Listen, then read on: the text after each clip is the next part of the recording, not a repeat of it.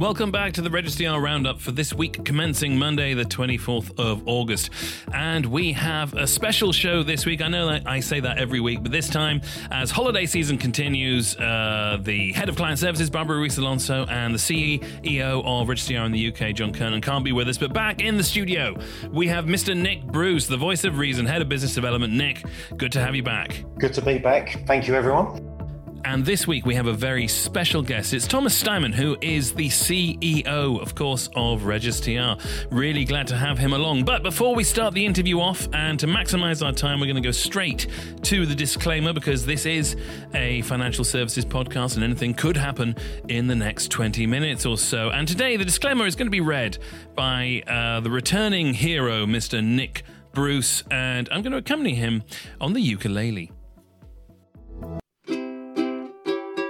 This podcast is sponsored by Regis-TR and features members of the Regis-TR team offering their personal opinions. It is not intended to be taken as any form of legal, tax, or other professional advice, and there is no representation made as to the accuracy or completeness of the information, nor does it necessarily reflect the opinions of Regis-TR as an organisation. Great. Oh, I'm just going to go for a lie down now. So, in the virtual studio, we're delighted to have Thomas Steimann here, who is uh, the CEO of Regis-TR TA. And if you don't know Thomas, you probably do. He's been working in the industry a long time. Um, he was head of investor services at Deutsche Bank SAE in Spain. So, he's played a big role in one of the largest custody players there, of course. And then after that, he was a consultant at Iberclear, who are the CSD for uh, the Spanish region. And now he's taken over as CEO of Regis-TR. And Thomas, can I just say, you've taken over at an unprecedented time. One of the big things that uh, has happened is uh, SFTR has kicked off uh, remarkably well, uh, as we know, although the trading volumes do seem to be uh, lower than expected. But of course, you know, the markets are depressed. There's a recession in the UK, there's, there's slow activity. And in last week's show, um, Kevin DeMeyer uh, from ALFI was talking to us about the outlook for the fund industry. And, you know, some funds are going to do better than others, but actually it's not going to be a universally flat picture. And this, of course, means that October could be another very busy month because that's when phase three of SFTR comes in with the, the sort of buy side regulations. Um, so, what are you thinking? Is is it going to be calmer now for the next few months, or are we going to see SFTR uh, phase three, EMIR, and then Brexit causing a whole load more disruption? What, what do you think the outlook is like? I, I think I would agree to what uh, you said before that uh, we were all um, understanding that potentially the start of SFTR would have been much more or, or much less smooth than in the end uh, it apparently uh, kicked in. Yeah, we were all prepared that uh, potentially we would have need to deal with a lot of uh, post-implementation issues, with a lot of uh, uh, problems which might have come up uh, or were only coming up. the truth is that this has not been the case in the way we were expecting that. So I think that is clearly good news. For me, it shows a couple of things. I mean that the market players uh, uh, are very much committed to and were very much committed to deliver uh, on time a viable product in order to have this starting uh, as smooth as possible. So I think that's uh, that's a positive takeaway from from, from there. Um, uh, now, looking forward, how will it be regarding SFTR? Uh, potentially not easy to uh, say. I mean, taking the experience we have seen now, I would expect, I would hope, and of, of course, I would hope not to be wrong then uh, this time neither. Uh, I would expect that potentially for the third wave, the impact should be in a similar manner. Means uh, we will see teething problems, issues at the beginning, potentially uh, in some cases, but uh, from my perspective, it should go in a similar way, the starting uh, of the next wave, uh, than or comp- uh, compared to what we've seen now at the 30th of July. uh, will we have an end of a transition period on, on the 31st of December or will we not? I know there is an official answer to that, which is a yes. On the other hand, if I look back, what we have seen within Brexit, uh, this was a back and forward, back and forward several times. So, can we be 100% sure uh, that it's going to take place? I think the answer to this is working assumption is yes, we need to be sure. That's what we are doing. We are preparing to that. If you ask me personally, I wouldn't sign it uh, uh, at this moment, uh, as we all uh, have seen that uh, things have changed uh, a couple of times against what, in fact, would have been or should have been happened realistically. So, from that perspective, I see a challenge there um, uh, between uh, the uh, readiness which needs to be ensured and which uh, is going to happen. Uh, is working toward that uh, direction.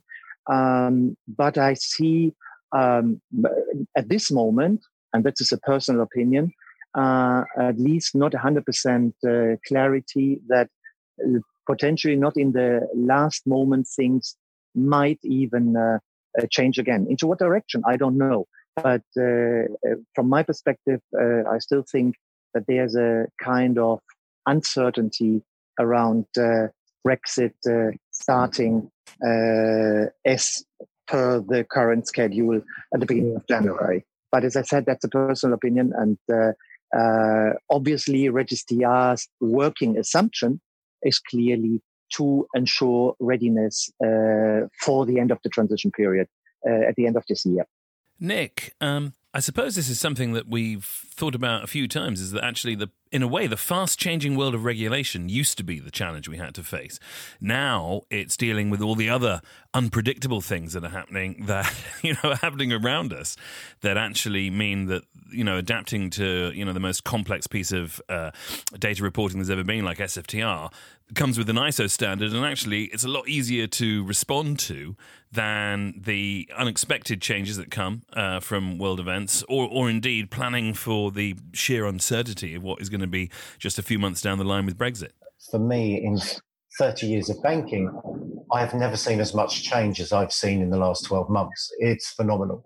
And no one could have predicted all of the events that have been going on. So, not just the standard impact of regulatory change, but Brexit, and then with COVID, um, then there's the uncertainty and the complexity. So, as you rightly said, with Brexit, the fact that you know how many lines in the sand have been drawn with Brexit, um, and then they've just been moved, so that you have to plan, but with no real certainty. Well, Nick, I mean, you're based in the UK. Regis-TR uh, UK is going to be uh, launching uh, fully operational and set up um, in time for Brexit, just in case there's a cliff edge. Uh, it, will be there. Is, is this a, a, dangerous time to be opening up a, a, franchise in a territory that could be massively disrupted by, you know, uncertain legislation? Or as a business development guy, do you look at that and think to yourself, okay, this is a great opportunity to develop um, in uh, new, exciting ways and sort of expand the market. Especially, you know, bearing in mind that we know that this is is quite a challenging marketplace because you know we've just lost a big market player in CME and Exabyte. It is a challenging environment, but as you probably expect, looking from a business development perspective, change is actually quite a good thing. It can be because what it can do is it can be a disruptor that forces opportunity. So I think when I look at the changes that have happened in the market and we talk about the UK business, and it was something you asked in the question before, I do believe that yes, it adds complexity. Um, you know, personally, I would prefer Brexit not to be happening. But what it does for our franchises, it actually means that there's an opportunity to expand our UK footprint and our UK business. So look, it's something we absolutely have to do anyway for our UK based clients, for our large clients that are servicing underlying UK business as well. But for us, I think we're, we're quite a unique player as well in the market in the fact that given our shareholders with Clearstream, with Iberclear and the wider groups, is that we have a lot of internal experience and knowledge and know-how that we can bring to the market. And I see that as something we can leverage. And with the changes with CME, look, these things, they're horrible events, but at the same time, for us, it's an opportunity. There's an additional pool of clients that hopefully we can help support and add real value to. So I see that as as the upside. but as you rightly said, managing that as well as someone who's who's leading the sales and the relationship side, I equally I have to look at that and I look at the pricing and I recognize the fact as an old custodian, and I am old now, that a race to the bottom only goes one way and it's not it's not pleasant and it's not great for clients and it's not great for business is that you have to get the balance right because you have to always be cognizant of the fact there is a constant need to develop. And whether that development is because of regulatory change or whether that development is just new, improved services, you know, enhanced reporting, etc., for your clients, there is a constant need to adapt. So it's getting that sweet spot. I mean, you know, that that's always going to be a challenge of any business, but it's never been more so than now. Well, keeping with that theme of uncertainty, but perhaps moving a little further forwards, um, I was talking to someone the other day, and we we were joking about the fact that you know you're getting old if you can remember going to a financial services conference where everyone wasn't saying that next year everything's running off DLT, and there is this idea, right, that you know DLT, blockchain, these technologies are there, they're going to transform the industry, and especially when it comes to addressing the costs of transactions, the cost of settlement, the cost of reporting. Uh, automation is always seen as a solution. It's an interesting idea because of course this year as well we have seen uh, a major market player cme nexabide wind down the european operations. So we know that you know it's a difficult environment to survive in and addressing costs through automation is, is a key part of that so, Thomas is the CEO of the leading European trade repository and uh, one that is now going to be operating in multiple territories.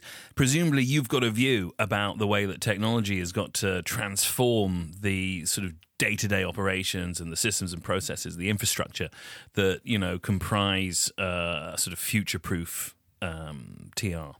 Uh, well, first of all, thank you for remembering that I'm old. yes, I, I, I do remember this situation. So from that perspective, uh, I am falling to that category. Um, and potentially because of that, uh, uh, you may allow me a, um, a view on, on the future. this is what we have seen also in other businesses and also in other times. Uh, for me, the constant battle between uh, short, medium, and long term uh, solutions.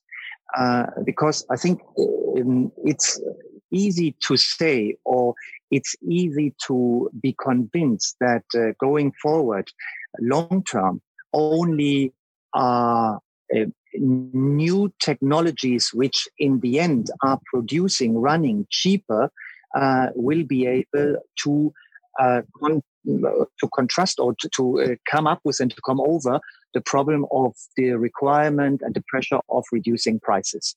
So, uh, as a generic statement, uh, obviously, um, a system solution or an IT solution or a processing solution which uh, is uh, uh, able to cope with high volumes, very high volumes at very, very low costs is clearly something long term we need to go uh, to or we need to end up with.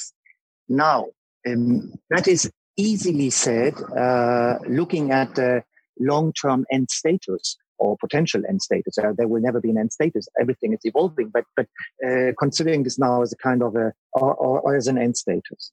But this, of course, is against short term needs and short term uh, uh, uh, possibilities because you rightly said uh, somewhere uh, in this uh, uh, in the interview we are confronted in the short term with constant changes we need to adapt to which require also from system or from processing perspectives actions and activity investment and efforts uh, so, uh, and that to some extent detracts us uh, from uh, uh, seeing or looking at the long term overall goal.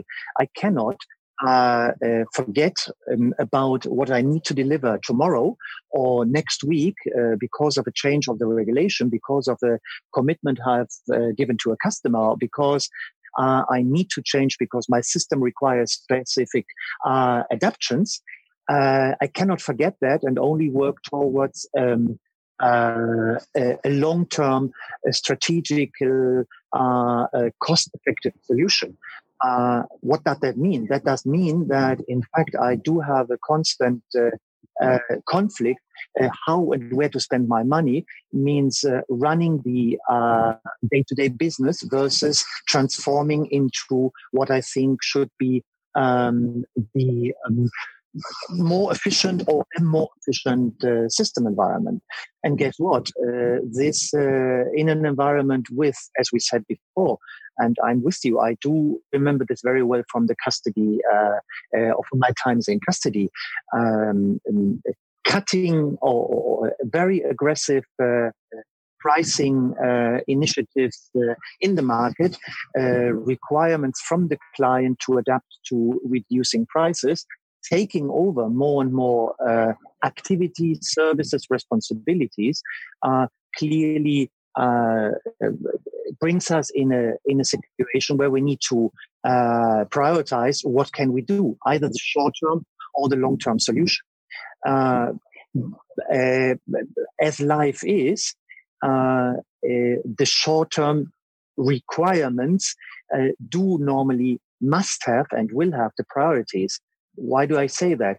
I say that because that is why I think that although in theory and and and in a best environment, uh, long-term uh, technical solutions which help us to bring prices and costs down, um, from my perspective, uh, will theoretically uh, be uh, the best approach, but in practical terms, most likely will take longer to arrive than uh, than we most likely would like to see it. Uh, that having said, uh, um, I think that is exactly the challenge we are in, in uh, uh, in, in, in, in, in balance uh, both uh, both um, both challenges. Uh, of the long-term uh, goal versus the short-term uh, obligations and needs we have. In terms of expecting things to arrive, obviously you're absolutely right because I've been expecting blockchain DLT to arrive for about six years, and it's still not here yet. Not at least not the way we hoped. But of course, in Luxembourg, you're in an interesting slot there, aren't you? Because you're surrounded by a lot of fintech businesses, and there's a real interface around. We were talking about this with ALFI last week. There's a real interface in Luxembourg uh, between financial services and tech in an interesting way. So the chances are, if a blockchain KYC solution or a blockchain regulatory solution was to emerge somewhere in the EU, it would probably launch in Luxembourg, presumably. Yes, you're right. I mean, especially taking into consideration our location, uh, the environment uh, where our company is is in uh, does give us opportunity uh, uh, potentially to progress on this long term on this long term goal, and um, especially I think something. we would need to look at is the following instead of, and, and let me here even uh, correct myself or be a little more precise, what I said before. Uh, potentially, we will not, or it will not become a kind of unique solution every or the entire process flow moves into a different uh, into a different uh, uh, solution but we potentially start with small steps small uh, uh, uh, isolated processes uh, where we can see changes in moving into a more efficient technology. And, and doing this uh, and from different angles uh, uh adding then these small steps together uh, we might then see a significant uh, change um, well nearly naturally evolving by putting these small pieces together to a to a bigger one, and then realizing that by having worked like that, uh, doing some improvement uh, in this process, adding some better processes for another piece of work and service we are doing.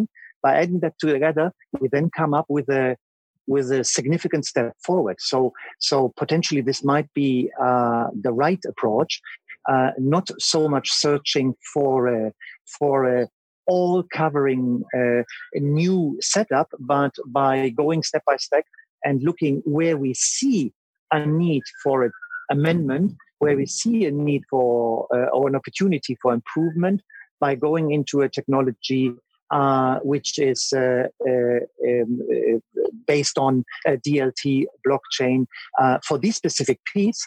Having then several pieces of these working in parallel, adding that together brings that to that, that what some people say one and one is not two but three. Then we really have the uh, the, the, the significant step forward. Now, from a timing perspective, I think uh, opportunities are there before this is really working uh, effectively in a company. I think there's still some time uh, to go because, as we said, challenging challenges are arising uh, every day and are overlapping with these uh, uh, more strategic goals, and both needs to be handled and both need to be put to into the balance. Yeah, I was going to say, Thomas, I completely agree with that. I think, um, especially when you look at sort of the arena that we operate in when we're talking regulatory reporting, which really is part of the infrastructure, You won't get a big bang sort of approach to that. So I think when you look at the funds industry in Luxembourg, yes, it's extremely dynamic. I think one of the reasons that DLT hasn't, as you quite rightly said, Andrew, we keep talking about it, we haven't seen the big bang, is because the move to that one indisputable record is a huge leap for things so fundamental. And I think for me, this is why you're going to see incremental changes, because I think ultimately we might all see this golden source book of record, the ability of regulators to pull data, but that is going to take a long time to build into that position. So I think you'll see it more at the fringes, a bit like you said, for things like KYC, things that can easily be sort of moved to applications first. Um, and, I, and I think there will be a, a, slow progression towards that. You never know. It might happen. And we might be talking about it in conferences going, God, do you remember the days when people talked about DLT? But, but I don't think it's any time yet. Okay, good. Well, on that note, I hate to wind it up, but that is all the time we have this week. So, um, what I would like to do is, first of all, thank you to Virtual Studio crew, uh, regular, and uh, good to have you back. Head of Business Development, Nick Bruce. Good to be back. Thank you, everyone. And a huge uh, Regis-TR roundup. Thank you to CEO of Regis-TR, Thomas Steimann. Thank you for joining us this week. And yes, okay, hopefully we'll meet again in another nine months and uh, we'll have had a bit of a rest. Thank you. Great pleasure for me. Thank you very much.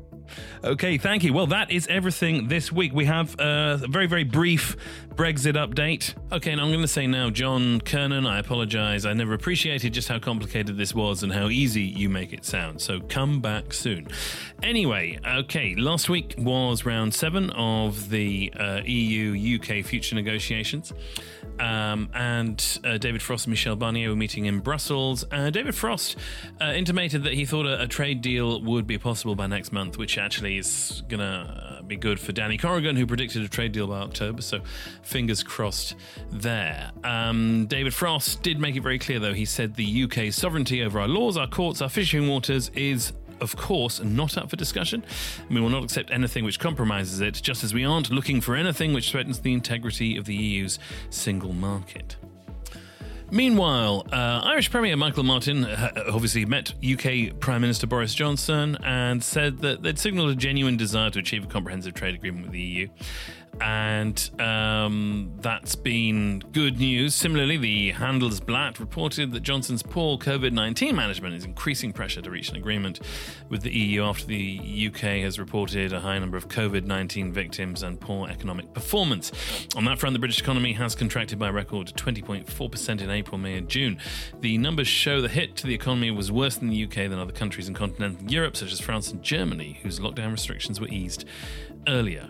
And that's it uh, for the Brexit update. Now, this week there are meetings of the chief negotiators and their teams and specialised sessions before we move into round eight, which will take place in a couple of weeks. So, just a little temporary uh, Brexit update there, but sadly, not the good news we were all hoping for, and yet, strangely, none of us were expecting. However, what we are expecting is to be back next week with uh, another Regis-TR roundup, and do join us for that. In the meantime, Have a good week and have a safe week. If you're back in the office, we hope your commute is going well and the socially distanced tea caddy isn't causing irritations in the kitchen. And if you are still working from home, do remember to check out our LinkedIn page. That's linkedin.com slash company slash regis hyphen tr. And you'll find all the episodes of the Regis TR Roundup there, our podcasts. You'll find the latest ones. And also you'll see the chat that goes on around the episodes. Do join in, give us your comments, let us know what you think. And if you want to be in the show, drop us a line. In the meantime, we will see you on the next roundup. Bye bye.